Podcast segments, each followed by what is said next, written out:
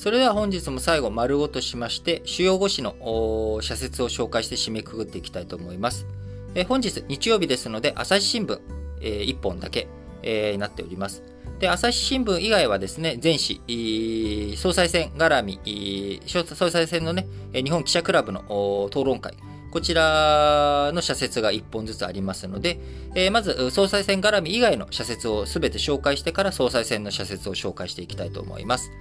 朝日新聞、島根原発、避難への不安直視よということで、避難計画の実効性への疑問は他の原発にも共通する。その根底には、これまで原発を推進、容認してきた国と自治体が計画をまとめ、第三者のチェックがないという問題があるということで、まあ、日本で唯一、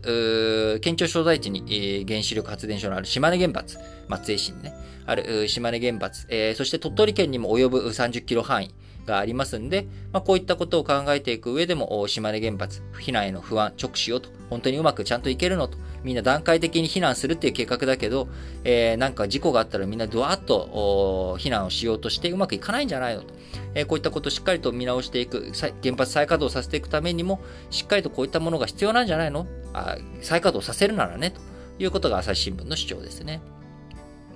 はい。毎日新聞。町田小6いじめ自殺。端末利用の再点検が急。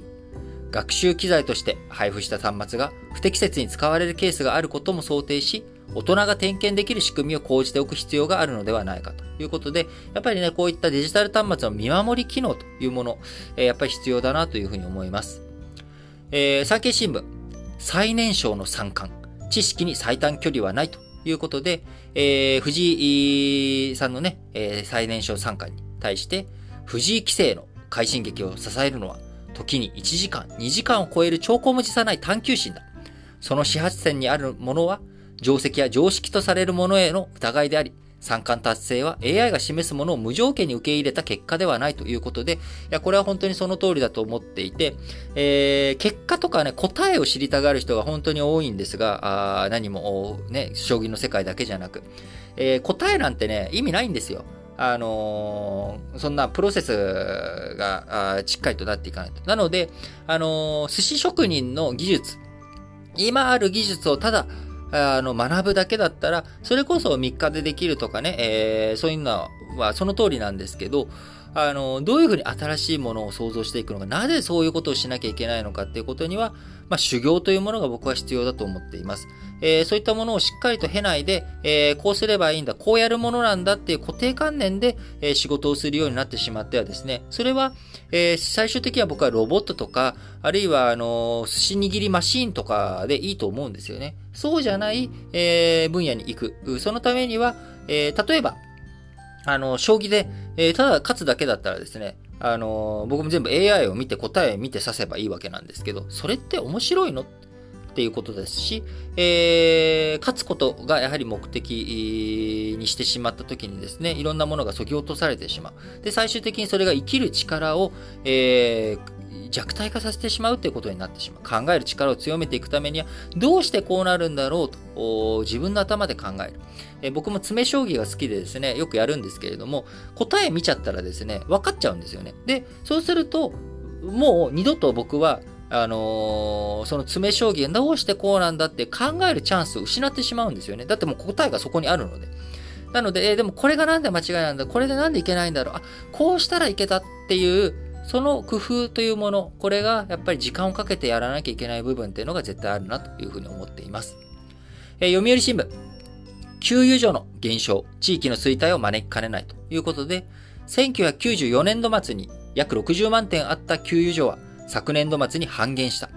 域内の給油所が、給油所が3カ所以下のガソリン産と過疎地は300市町村を超すということで、えー、まあ今ね、過渡期にあるって、どんどんどんどん再生エネルギーとか、あのー、ガソリン車じゃない自動車が増えていくとはいえ、えー、まだまだガソリン車あいっぱい使っているわけですから、あこの辺の対応をしっかりとやっていかなきゃいけないよね、ということですね。えー、日経新聞。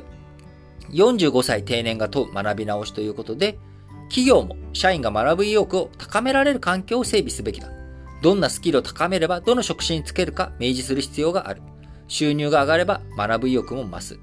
えー、欧州企業などがやっているサバティカル休暇制度を設け、大学院などで学べるよう検討したいということで、えー、ね、1年とか何年か、その会社の仕事から離れて、えー、休暇して、なんかヤフーとかで導入とかありましたよね。なんかそういった後続いてる企業はないですけれども、やっぱり、えー、仕事を離れて探求する、考える時間を設けるっていう意味では、先ほどの産経新聞のね、えー、藤井、えー、太さんの、えー、藤井三冠のね、話のところにも通じる内容だなと思います。それでは最後、朝日新聞以外の4紙のえー、自民党総裁選挙の討論会に関する、えー、社説です。毎日新聞、自民総裁選の討論会、危機感が伝わらなかった。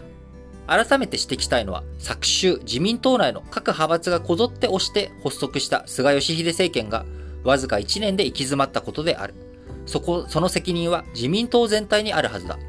ところが、4氏からはほとんど反省の弁が聞かれなかったということで、えー、毎日新聞、社説の中でですね、えー、あの、盛りかけ問題とか、あこういったことも含めて、えー、過去の総括すべきだっていうことが毎日新聞の社説の中の主張として出てきております。えー、産経新聞は、えー、総裁選討論会、安全保障論を掘り下げようということで、安全保障問題を軸に、えー、産経新聞は社説を展開しております。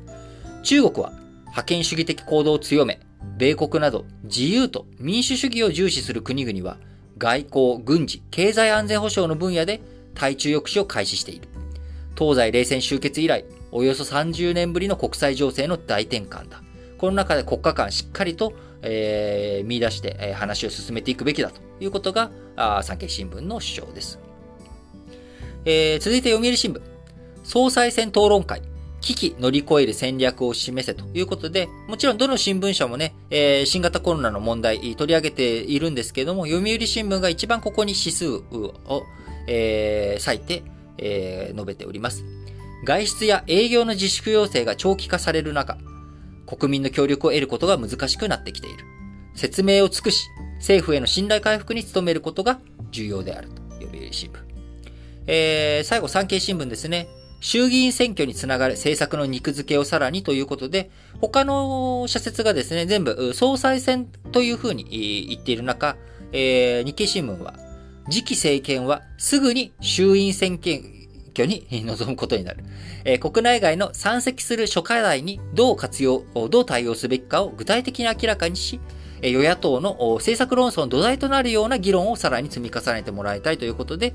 総裁選にとどまらず、衆議院選挙を見据えた話をちゃんとやってくれよというふうに述べており、さらに日経新聞だなっていうふうに思うのが、経済の話が中心に社説を展開しており、他ではあまり触れてなかった年金問題。えー、河野太郎さんがね、年金、最低年金支給制度を入れて、消費税とかをそっちに回すべきだ。っていうことを言って、えー、それに対して、えー、今と全然制度変わってくると。えー、そうなってきたときに二重負担とか、移行期の負担が、えー、きつくなっていくこととか、それどうするのとかっていう議論があったことについて、えー、日経新聞、えー、取り上げているということです。えー、ぜひね、時間がある方、あこの4紙の社説、読み比べていただくと、非常に全体像、総裁選のね、見え方が、あより輪郭がくっきりしてくるかなと思いますので、ぜひ時間ある方は、あの僕のツイッターのアカウントで全て URL をね、あの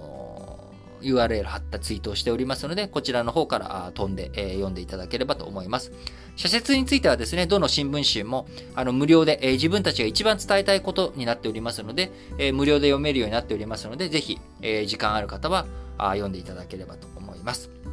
はい。